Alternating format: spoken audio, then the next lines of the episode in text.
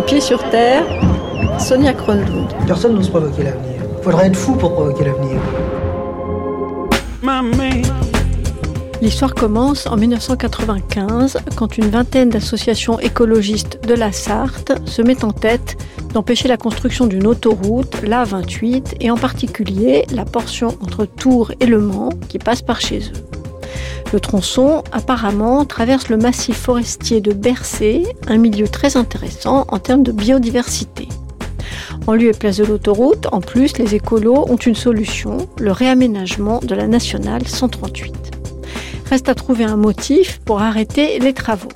Les associations cherchent, s'activent, manifestent jusqu'à ce jour d'août 1996 où, raconte un des militants à Libération, un type se pointe en mobilette dans une des manifs et nous dit qu'il a trouvé au sein du massif une espèce de scarabée menacé, donc protégé, le pic prune, Osmoderma eremita. Ce postier, entomologiste à ses heures perdues, se rend alors avec les écologistes en repérage sur le tracé de l'autoroute. Et ils y trouvent exactement ce qu'ils cherchent. À l'emplacement souhaité, une petite colonie de pics prunes loge dans le creux d'un vieux châtaignier dont elle grignote le bois pourrissant, continue Libération. La petite bête qu'ils cherchent en est une au sens propre. Une réglementation très rigoureuse empêche en effet que les espèces protégées soient détruites ou chassées par qui que ce soit. Très vite, l'administration annonce donc la suspension des travaux. Le spécialiste français du pic prune, Jean-Marie Luce, est dépêché sur place, mis à disposition par le Muséum d'histoire naturelle pour évaluer les dangers courus par l'espèce. Le bras de fer dure six ans, au cours desquels les travaux sont suspendus. Il dure jusqu'en 2002, date à laquelle les fûts d'arbres à cavité où vivent les scarabées sont finalement transférés sur des sites spécialement aménagés. Cofiroute, la société d'autoroute, s'engage alors à prendre en charge un suivi scientifique du scarabée confié à l'Office du génie écologique. Plusieurs scarabées piques prunes, rapporte cette fois le moniteur, sont également équipés de micro-émetteurs qui permettent d'étudier leur déplacement. Le tronçon sera inauguré en décembre 2005. Aujourd'hui, dans les pieds sur terre, deux autres citoyens, à l'image de ces écologistes, ont en tête de préserver quelque chose du monde auquel ils croient. C'est le quatrième épisode de la série d'Inès Léraud, Des citoyens qui changent le monde jusqu'à 14h sur France Culture. En réalité, on ne sait jamais ce qui se passe, on sait simplement ce qu'on veut qu'il se passe. C'est comme ça que les choses arrivent.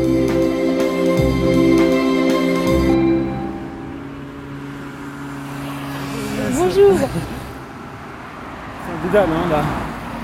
Voilà, alors en fait, euh, vous voyez ce bâtiment rouge, là, juste derrière ce bâtiment, euh, ce vieux bâtiment rouge, c'est là où je travaille. Il y a l'axe routier qui est super bruyant et très très fréquenté parce qu'il dessert toute l'université, tout le domaine universitaire. Et au milieu, il y a une parcelle qui fait un peu plus d'un hectare. C'est là où on va aller, on, y est dans quelques dizaines de mètres. C'est là que tout commence. Là, ouais, c'est là que tout commence. euh, c'est une histoire assez étonnante. Mais c'est une histoire qui, euh, à chaque fois, m'emmène un petit peu plus loin aussi. Mais je pense que c'est loin d'être fini.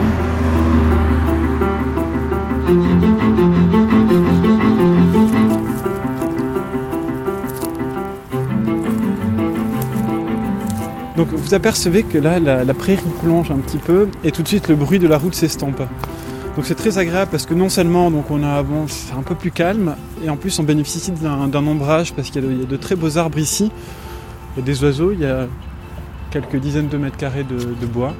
Et ça permet de faire une coupure entre midi et deux. hein. C'est un truc extrêmement banal. euh, Besoin de marcher, besoin d'un peu d'écouter aussi d'autres choses. Donc l'histoire commence là en mai 2016. Donc on est un- le 17 mai, il y avait une floraison d'acacia extraordinaire l'an dernier. Et je me suis dit que j'allais euh, j'allais finir mon, mon déjeuner avec des fleurs d'acacia pour euh, mettre une petite note euh, champêtre dans mon, dans mon menu. C'est très sucré, c'est agréable. Vous Euh, voulez manger? Ouais, ouais, je les mange. Donc j'ai dévié mon chemin de quelques mètres. Et là, mon regard est tout de suite attiré par quelque chose et la chose, je la reconnais tout de suite. Rien que d'en parler, vous voyez, ça me fait une émotion. Je la reconnais immédiatement. C'est une Ophrys speculum. C'est ce qu'on appelle un Ophrys miroir. C'est une orchidée. Toute petite fleur, mais qui a un label bleu assez électrique.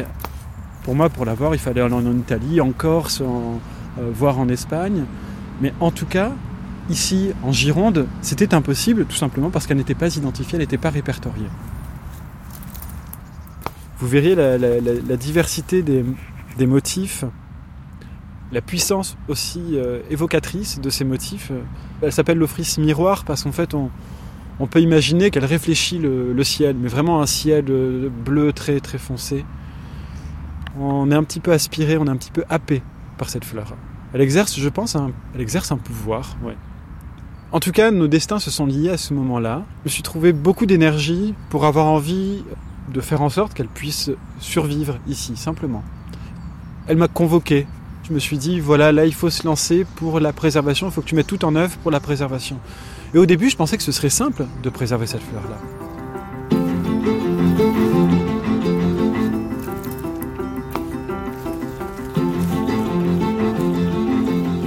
Et donc j'ai entendu parler de, ce qu'on appelle les sciences participatives.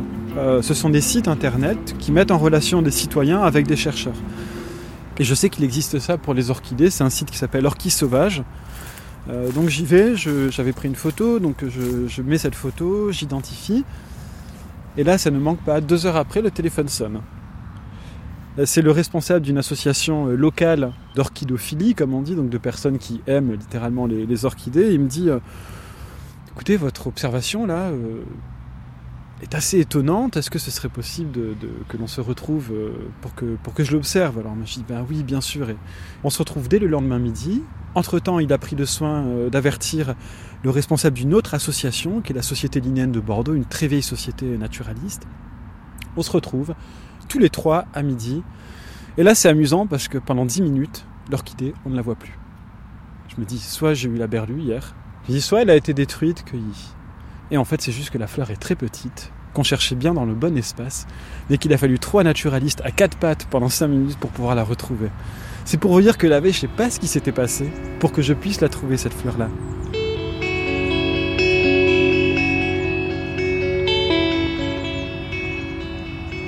Mais là, le soir, à 17h, en sortant du travail, je suis avec euh, un collègue. Il habite dans le lotissement que vous voyez, qui est juste là. Donc je lui montre la fleur. Et ensuite, voilà, on se sépare, je rentre chez moi, il rentre chez lui.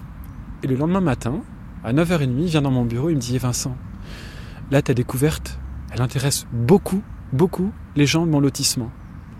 C'est qu'il y a, en fait, des riverains qui se sont associés pour contester un projet immobilier.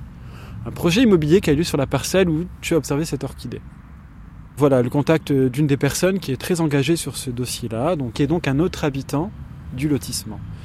Je vais la voir et effectivement, pendant une demi-heure, cette personne m'expose un petit peu ce projet. Actuellement, sur cette parcelle, il y a un projet de construction de logement social. C'est le bailleur social euh, qui s'appelle Aquitanis qui a projeté de construire deux bâtiments, dont un qui fait neuf étages.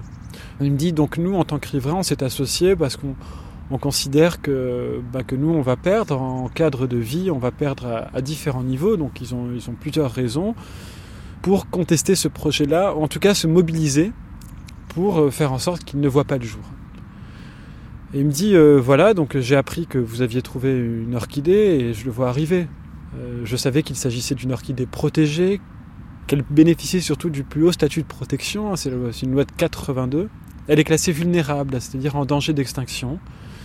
Et donc c'est une espèce euh, que toute action qui pourrait entraîner sa destruction partielle, euh, totale, directe ou indirecte, entraînerait un procès verbal, en tout cas serait euh, répréhensible bien sûr.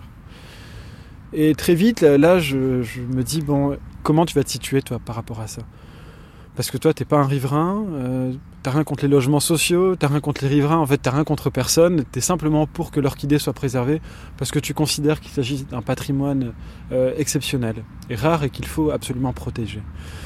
Et donc très vite je me dis bon bah écoute c'est assez simple, je vois une solution, c'est que je vais me positionner en tant que scientifique. J'ai la légitimité parce que je suis docteur en écologie et donc je vais utiliser cet angle d'entrée là pour dans un premier temps lancer une alerte.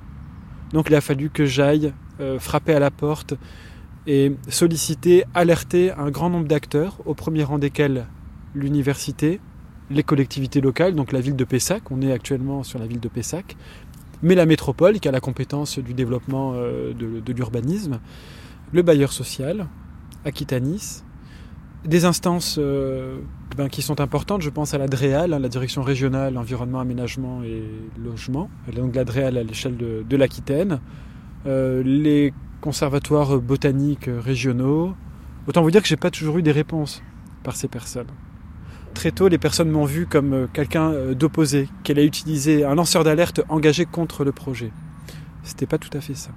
Je sentais qu'ils étaient vraiment embêtés par cette découverte-là. Ce sont des, projets à plusieurs millions d'euros. Des enjeux économiques énormes derrière.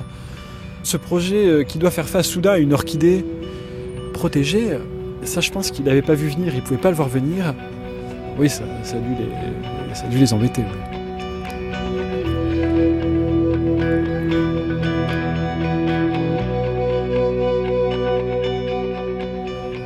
fin août, j'ai un, message de l'un des riverains.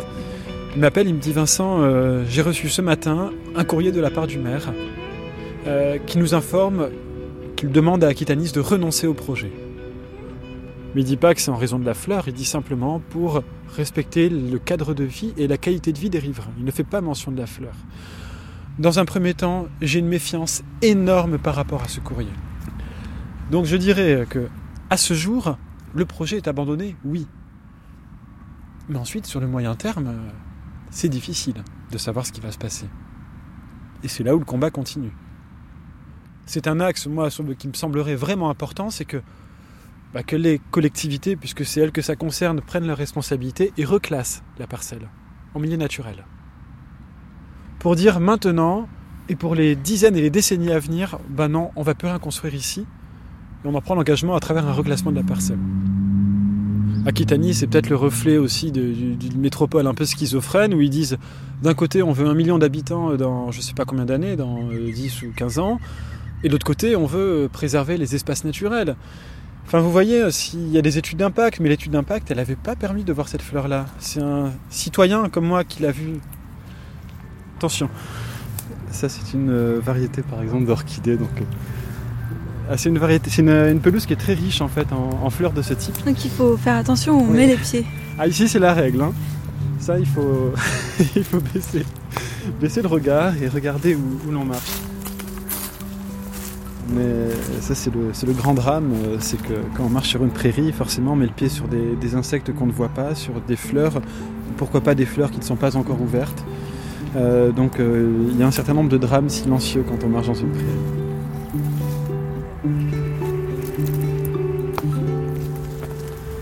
Parfois une fleur c'est une quête. Quand on sait qu'il y a une fleur euh, quelque part, dans une montagne, dans une vallée, on sait à peu près où elle pousse, mais on ne dit jamais euh, à côté de quel rocher ou de quel arbre elle se trouve. Et ça c'est à nous d'être attentifs. Il faut savoir que depuis dix ans j'ai parcouru beaucoup de kilomètres pour au printemps aller euh, observer des sites d'orchidées. Et si j'avais su au début qu'il fallait que je parcours en réalité 200 mètres simplement pour euh, trouver peut-être une des espèces les plus fascinantes qu'il soit, euh, d'orchidées, cela m'aurait beaucoup surpris. Et donc cette, remise en question de qu'est-ce que le sauvage est un aspect très fort de cette aventure. Au début j'avais une image du sauvage, d'un côté la nature sauvage et d'un côté euh, l'homme moderne. Et puis au milieu de l'homme moderne des espaces verts mais une nature ordinaire, banale. En fait c'est tout est beaucoup plus complexe, tout est beaucoup plus entremêlé. Non, le, sauvage, il, est partout, il a des capacités d'adaptation et d'implantation extraordinaires. Il migre. Et elle migre avec le vent Oui, celles-là, oui, ce sont des graines très légères, qui n'ont pas de réserve, mais par contre, elles peuvent migrer sur des, dizaines et des centaines de kilomètres. du moins, on le, suppose.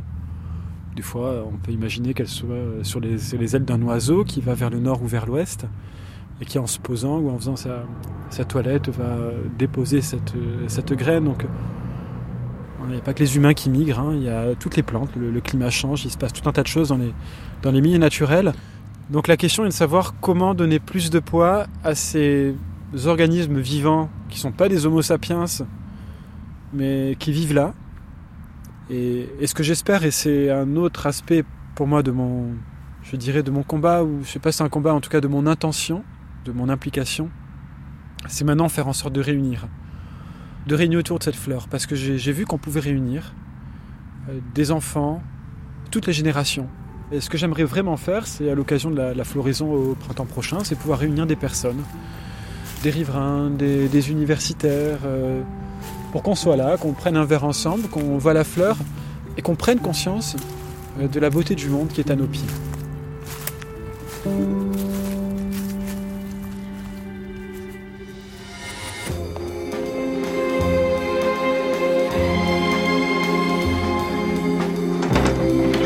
France Culture, les pieds sur terre.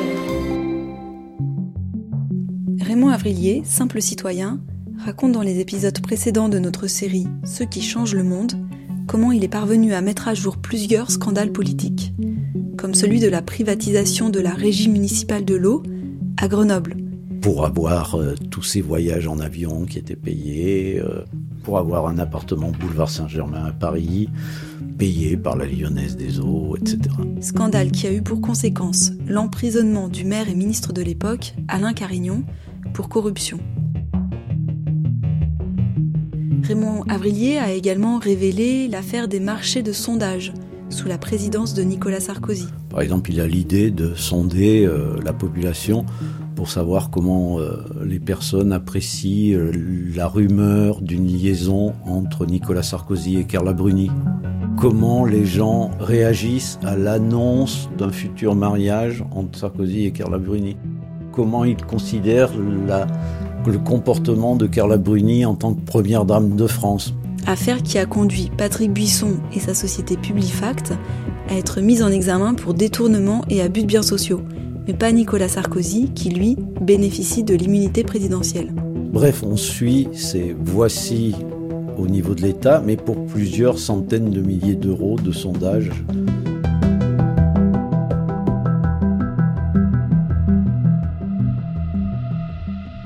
Depuis bientôt deux ans, Raymond Avrillier mène un parcours du combattant pour accéder au contrat passé entre Emmanuel Macron, quand il était ministre de l'économie, et les sociétés autoroutières dont font partie Vinci et Eiffage. Les autoroutes, biens publics payés par les contribuables, ont été privatisées en 2006 par Dominique de Villepin, alors Premier ministre, sous la forme de concessions longue durée. L'idée était que l'État renfloue ses caisses en recevant un pactole payé par les autoroutiers, et que ceux-ci ensuite perçoivent les bénéfices des péages et entretiennent les autoroutes. Or, en 2013, la Cour des comptes révèle que l'opération est en réalité en défaveur de l'État et donc des contribuables.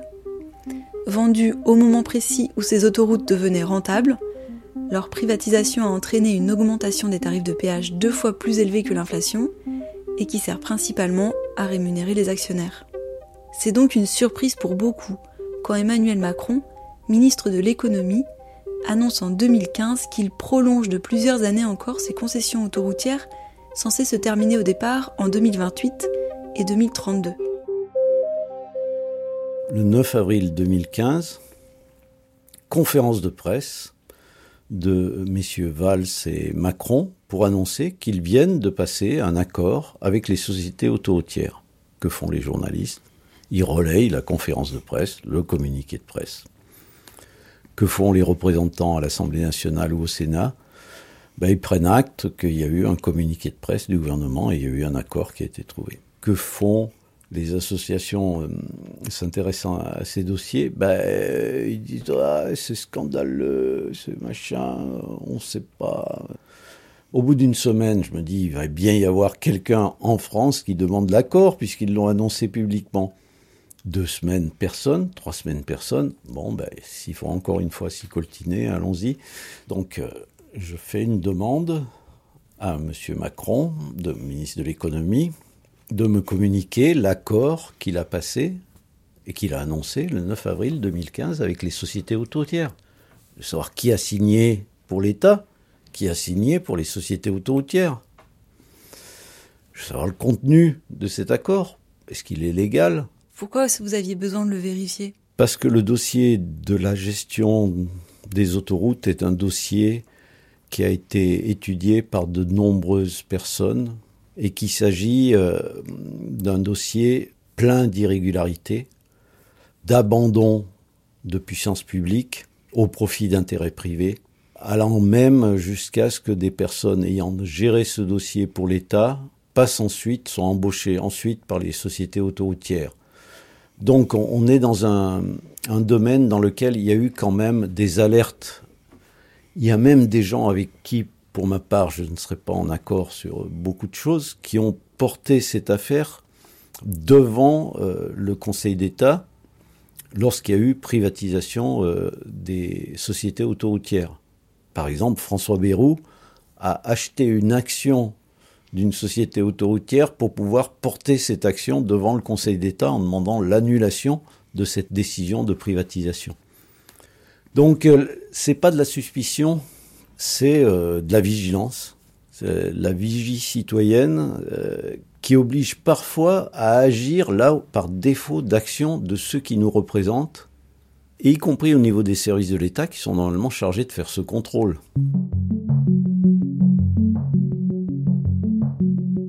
Donc, je demande l'accord du 9 avril 2015. Dans l'ensemble de ces documents, c'est l'inverse des communiqués de presse ou des euh, communiqués des services de com euh, des sociétés autoroutières. Il y a des sous, il y a de l'argent, il y a le nerf des affaires. Monsieur Macron me refuse ce document, donc je saisis la commission d'accès aux documents administratifs et qui émet un avis circonstancié disant que ces documents sont des documents administratifs communicables de droit sous réserve d'occultation des parties privées, adresses, numéros de compte bancaire, etc. Mais donc c'est des documents qui sont communicables à tout administré. Il n'y a même pas besoin d'être citoyen français pour pouvoir les recevoir. Il suffit d'avoir une adresse en France. Il y avait des dizaines de millions de personnes qui pouvaient faire cette demande. C'est valable pour tout administré. Il n'a pas besoin de dire pourquoi il fait cette demande, il n'y a pas à avancer des intérêts à agir, et il n'a même pas à être euh, citoyen français, il a simplement à être administré, soumis à cette administration, ou intéressé par les documents que produit cette administration. Donc j'obtiens un avis favorable de la commission d'accès aux documents administratifs, et donc M. Macron refuse, malgré une lettre de rappel et l'avis de la CADA, de me communiquer ces documents. Et donc, je suis obligé de saisir le tribunal administratif de Paris d'une annulation du refus du ministre de me communiquer ces documents.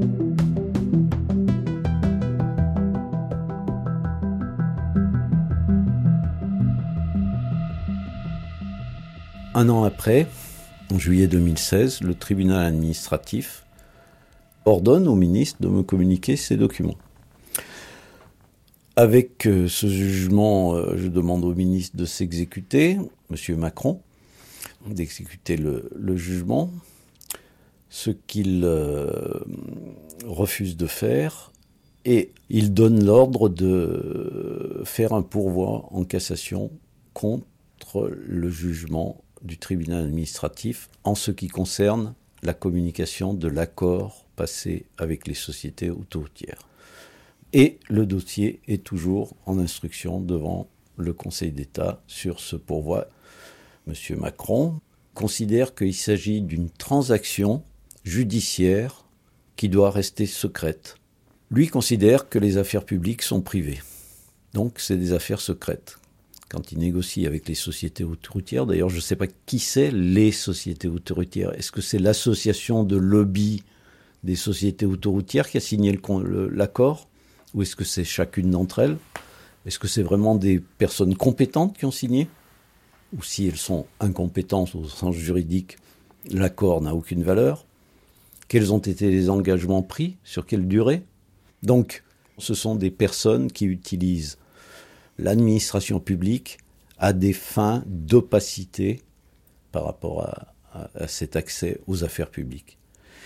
La preuve est rapportée quand on refuse de vous transmettre un document qui normalement est un document public sur une affaire publique, des dysfonctionnements, voire des compromissions de l'État, voire des conceptions d'une gestion privée des affaires publiques qui est contraire aux règles, à nos règles communes, au fait que nous sommes en république, c'est-à-dire que la chose publique est publique, et en démocratie, c'est-à-dire que chacun doit pouvoir contrôler les affaires publiques.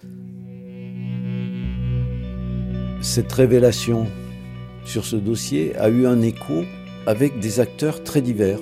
Des journalistes, des citoyens, des associations de toutes tendances politiques ont alors contacté Raymond Avrilier et relayé le scandale de la reconduction des concessions autoroutières. Parce qu'évidemment, toutes ces opérations visent à faire des augmentations coup sur coup des tarifs et à prolonger les concessions autoroutières ad vitam aeternam pour faire des surprofits, pour que les sociétés autoroutières, Vinci, Eiffage et les autres fassent des surprofits sur ces sociétés.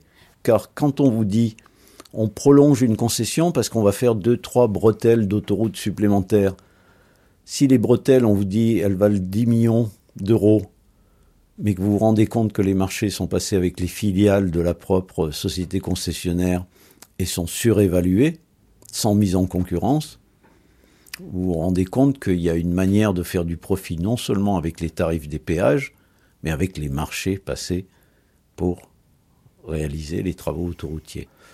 Cette révélation du fait qu'il voulait garder secret cet accord a fait prendre conscience que c'est pas de la privatisation pour utiliser les compétences du privé, c'est de la privatisation pour financiariser des services publics, pour même pas faire des entreprises, mais faire des logiques financières, des surprofits financiers.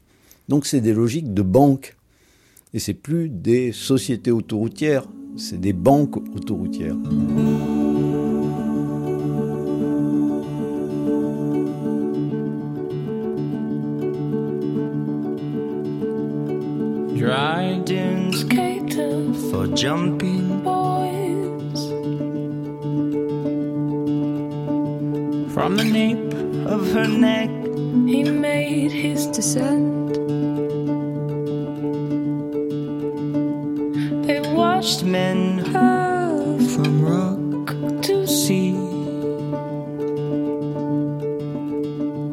Like sternum to bottom, line lip pinches in between.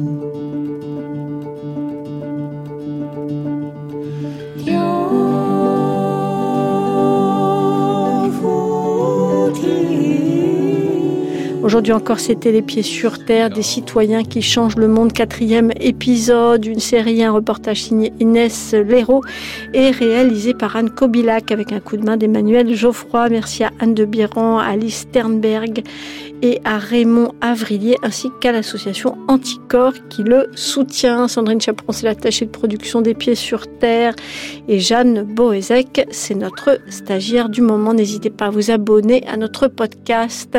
Vous pourrez ainsi nous écouter où vous voulez et quand vous le souhaitez.